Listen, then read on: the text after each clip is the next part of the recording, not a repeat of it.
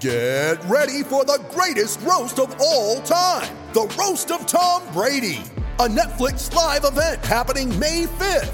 Hosted by Kevin Hart, the seven time world champion gets his cleats held to the fire by famous friends and frenemies on an unforgettable night where everything is fair game. Tune in on May 5th at 5 p.m. Pacific time for the Roast of Tom Brady, live only on Netflix. When you need mealtime inspiration, it's worth shopping Kroger, where you'll find over 30,000 mouthwatering choices that excite your inner foodie. And no matter what tasty choice you make, you'll enjoy our everyday low prices, plus extra ways to save, like digital coupons worth over $600 each week. You can also save up to $1 off per gallon at the pump with fuel points. More savings and more inspiring flavors make shopping Kroger worth it every time. Kroger, fresh for everyone. Fuel restrictions apply. I love our future, and I can now clearly see a respected franchise, a Winter Classic, the playoffs, more playoffs, deeper playoffs, and a practice facility across the street. How about that, Mayor Coleman? that was excited Craig Leopold on that July 4th, 2012. Uh, and we're sitting here on Minnesota Sports Rewind today, Phil Mackey and Judd Zulgad. And we're just going back and we're reflecting on one of the most exciting – it's probably the most exciting day in Wild franchise history. It's one of the most exciting days the last 10 or 15 years in Minnesota sports history. And Zach Parise joins the show. Zach, how's quarantine life treating you, man? Thanks for coming on. Thank you guys for having me. It's been uh, it's been good. The uh, kids are doing their schoolwork, their online schoolwork in the mornings, and then trying to keep them busy. I was just saying, as long as they're getting along with each other, the day seems to go by pretty smooth. Uh, are you uh like like how are you able to stay in shape? Like are you uh are you playing like hand hockey in what the basement or something? Not? Like what do you I'm just getting fat. I mean there's a chance they could still fire the regular season back up and you guys could sneak in. Yeah, I think that's been the, the challenge for a lot of the people just players sitting at home, but we've got um kind of like a makeshift gym here and a bike and I mess around with my son playing hockey in the basement, so I know it's not the same, but at least trying to stay in shape that way. Dumb question, uh, possibly Zach, but can you skate? Is there a place to go quarantined off for that that you that you can go skate for an hour or two or something like that? Not that I know of. Um, I know I tried to get my equipment out when this whole thing started, and they had locked the rink. They were saying no one's allowed to take their gear out hmm. um, when all the players were supposed to self quarantine because we were out in L.A. and Anaheim when all this was happening out there. So at that time, they didn't want us to leave the house, and now I'm pretty sure they've shut down all the local rinks, you know, with that stay in place thing that we've got. So, um, I don't think, and I think it would be kind of frowned upon if people found out we were still skating while this was supposed to be happening. I don't think people would like that. Probably we, true, but what the heck? We won't. We won't say anything. Yeah, we we won't say right. anything. Um, so so we've we've we've relaunched this uh, this series called Minnesota Sports Rewind, and we do deep dives into into prominent games and moments and events and and uh, obviously today's episode centers around. It's already been eight years, which is crazy. But what what do you remember most? I mean, you were coming off some amazing years in New Jersey. You were coveted. Ryan Suter was coveted. Um, you both had local connections to Minnesota and, and Wisconsin area. But what do you remember most about the days leading up to the decision? And and when did you guys finally put your heads together and say, "All right, let's do this. Let's let's just both sign with the Wild"? Well, I had gone up to um, so the free agency opened July 1st. I had gone up to my agent's office up in Toronto on two day, two days before, I think, or a day before, and um, actually met with my old the general manager from New Jersey the night before free agency. And then, so I was up there during the whole thing. I was in their offices while we were getting the calls, um, you know, the emails from the offers from all the teams. And, but, uh, I mean, I, I remember it being pretty hectic, and every team that made an offer, we put it on a big like poster board around the room, and so we had all the the offers around the room from the different teams. But Ryan and I kind of kept in touch, not really, um, until I think it was like the second day, maybe we kind of just asked casually where each other was at. We didn't have this planned out at all. Um, we were just kind of checking in, see where the other one was at, and then, you know, I think as we kind of narrowed things down, both of us liked Minnesota, and it kind of just worked out like that. But it was never uh, we never planned about it heading into free agency. It just kind of came together naturally. So, Zach, in retrospect now, if Ryan doesn't come here and let let's say I think one of the teams in play for him was Detroit. If Ryan goes to the Red Wings, do you still come here, or would, would that have altered how you saw things as well when it came to the Wild? You know, I, I that's a good question. I don't know. I never. I mean, I had thought about that at the time. I know. It, I thought I know it was important just for the lone fact of. I mean, you're getting an all-star defenseman, and I, I think that that goes such a long way in this league. So, I mean that that helped push things along big time. Um, I don't know if I'd go as far as saying, you know, there's no way I would have came here had he not. I don't. I don't think that's fair, but I know that that definitely did help um, from a playing standpoint. Having that caliber of a D man mm-hmm. um, is, huge. So, as you examined that board uh, in the office that day in Toronto, who were the top uh, three teams, and and what was your feeling at that time about where the Wild was as far as their maturation and their potential to win a cup? Well, they the, the top teams I remember, and I, I'm getting probably gonna give you more than three, but off the top of my head, it was I was looking a lot at Chicago, um, Pittsburgh, Boston, um, Minnesota, and and LA.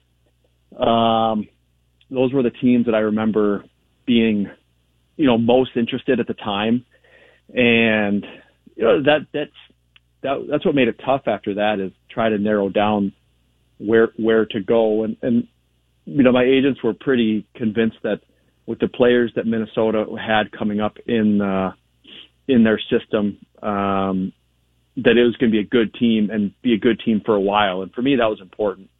And and I didn't know a lot about the players to be honest. It was more so I was relying on their opinion. You know, talking about Granlunds and and Nieder and and these guys that they had um, coming up, uh, Coyle and Zucker, and so. I had never seen them play, but I had just heard about them through them and, and kind of uh, relied on their information about them. So Zach, by the way, Zach Parise is with us here on Minnesota Sports Rewind, Skor North and the Skor North app. Phil Mackey, Judd Zulgad, Declan Goff is with us too. Um, so you still have several years of hockey in front of you. So I, I don't ask this question in, in terms of like that the era is over because it's not. And you guys have Kevin Fiala and you have young players and there is a lot of potential here for wild hockey. But to this point, how would you like people to remember the Parise Suter era of wild hockey, whether it's these eight years or whatever's left to come in the future?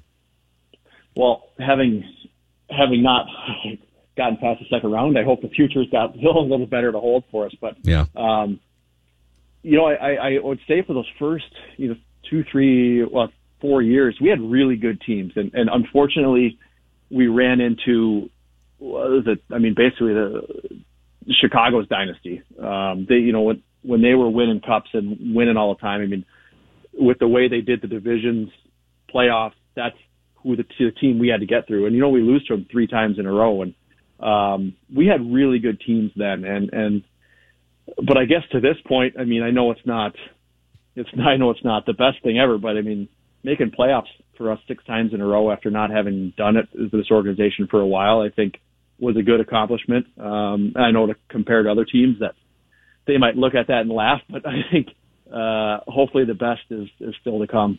Which one of those six playoff runs would you want to run back if you could if you could start the playoffs all over again and just have a second crack at one of those runs which one would it be i would say the um my second year when we lost to chicago we beat colorado and then we lost to chicago in six um i think i'm not saying we would have beat la but I, I think we were a better team than Chicago. I think we outplayed them, um, and they, I think that's when Kane scored that kind of fluky OT winner in Game Six at our rink. Um, but I thought that was the best team that we had um, here. I, I don't know. The next year we were really good too. We beat St. Louis, but we ended up getting swept by Chicago in the second round. Um, but I still think one of those teams, probably that second year, what we that was the best team we've had as you, you sat on the uh, the dais at the Xcel that day uh, when they introduced you and uh, and Suter together, Zach. On that day, what was your thought on not just playoffs but cups? Because the, the expectation here, I, I think, on that day, and then when you guys went out in six to Chicago, which was a good series, was that this thing was inching towards a cup or cups plural. just going back now, reflecting, what was your expectation of potential Stanley Cups? Well, I knew, I knew the first year, the first year there, I think here, I think making the playoffs was was going to be good for us. I, I don't, I don't think we had a good enough team at that point um, to to make any noise in the playoffs. But I think making the playoffs that year was an accomplishment. Um, and then after that, I mean, with I thought we were going in the right direction. I really did. And and when we lost that second year, you, I was thinking in my mind, like, you know, we're making steps. We're going to get there. We're going to get there. Um, you know, I mean, it's hard to say. I was sitting there thinking, oh, we're going to win three or four. I mean, mm-hmm. that's that just doesn't happen. But you know, I, I thought that we at the time we were going to have a really good chance uh, to win to win here. So, what, what's your optimism like these next, let's say, two years or so? Well, it's I mean it's been last I'd say the last year or two it's been a little bit of a roller coaster for us just finding some inconsistency and then a lot of players um being you know uh, important players a uh, big part of the team being moved out um was was a little bit of a shock for everybody I think but um you know I, I really liked the way we were playing right before this this virus I guess the stoppage happened um, I liked the way we were playing, and who knows once they get in. But um, I think the development of some of the players that we have, and they're only going to get better too. Um, I still think we've got one of the better defensive cores in the league. Um, and I, I we'll see where it goes, but I, I, I do think after you know almost a little bit of a rebuild on the fly, I think I think Bill is going to do a really good job and get this team in the right direction. And Zach, what's that been, been like too to see so much, much of that core group that you stepped in that day with, and at that time they were young developing players. Uh, what's that like to see them gone now too? Because this team is turning a corner, going in a different direction for sure, and it's got some good young players. But it's definitely not that group that we uh, that we saw in that second round series you're talking about against the Blackhawks. That I think at that time, coupled with you and Ryan, there was such great expectations for. I mean, that's that was a little eye opener when those guys were moved and all moved at the same time. But, but I, I think you have to look at it as, I mean, I, I don't know what goes on in those decisions, but we were there, but we weren't quite good enough. Uh, apparently, we weren't we weren't good enough to get over the hump. And yeah, I always felt we were one addition away from being able to compete with those top teams. I really did. Um, but when you see you see the, the, the core group of those players get moved, you you start to think yourself, okay, they they ownership management they want to go in a different direction, and they didn't like what they saw, and that's that's sports. That's the way it goes, and and we just we play we play with what we have. 2014 uh, or 15, I'm the GM and can wave a magic wand for you. What position if if it could have been added to that group to make you competitive with what was a really good Blackhawks team, what position would you have added at? I would have added at center. I I mean I, I really feel like I think Granny Granlund was playing center at that time. Um, you know, if you had him and then you had another centerman and then you had Mikko doing you know playing his checking role. Um, you know, we've always had guys that can score on the wing. And I think if we could have added another centerman to get the puck up the ice through the middle, um, I think that would have made us a, a really dangerous team and could have gotten us over the hump. Still might be true, Zach. Yeah. At center. Uh, yeah. last thing, how how uh, nerve wracking was the deadline for you with all of the uh, speculation, rumors, heck, almost confirmed reports of you being traded? Uh, and then when that didn't come true, were you happy that it didn't come true? And what's that like to think, you know, the day that you signed this contract, it's a 13 year, no move clause contract. And so on that day, you're probably not thinking, well, eight years down the road, I might be dealt. What was that whole experience like to come? It sounds like very close to being traded out east. Uh, you know, it was, um, it, it was, it was crazy. It really was. I mean, it, it kind of went from the point like you said, you got the no move clause, nothing to basically are you're thinking it's done, where you're almost packing a bag, getting ready to go. Um, it was, but again, like I said, I, I I have a ton of respect for Bill Guerin and, and what he's going to do with this organization. I had known about it probably four or five days before the deadline that something may happen. Um, and he communicated very well with me. Um, and you, you can never, you know, he was brought in here to bring this team in his direction and he's got the full authority to do that. And so if if there's certain decisions that he has to make to make this team go forward, I mean that's that's that's sports. That's that's hockey. That's life. That's the way it goes. I mean, but you know when it when it didn't happen, um, you know there was there was definitely some relief. I mean, you start thinking about packing up the kids and moving moving your life. Uh, that was a little a little scary, um, and to get that close to it, I think both my wife and I were there was a little bit of fear involved, but you know, fortunately at the time it didn't go through and, um, we stayed here and, and we started as a team, we started to play really well.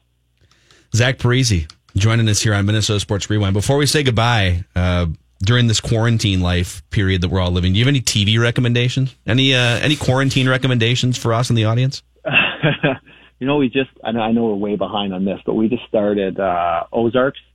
Um, yeah. and I mean, I think we're only four into it, and everyone kind of warned us that uh, it was a slow, you know, slow starting, but it ended up kind of being like a Breaking Bad almost. So um, we like that. Um, and for comedy, we just, I mean, I don't know if you guys watched it last night, but the Modern Family series finale was on. Um, we had watched that thing for since the beginning, yeah. so um, that's a, a good a good comedy to watch. Do you watch classic games? You know what? sometimes um, we don't.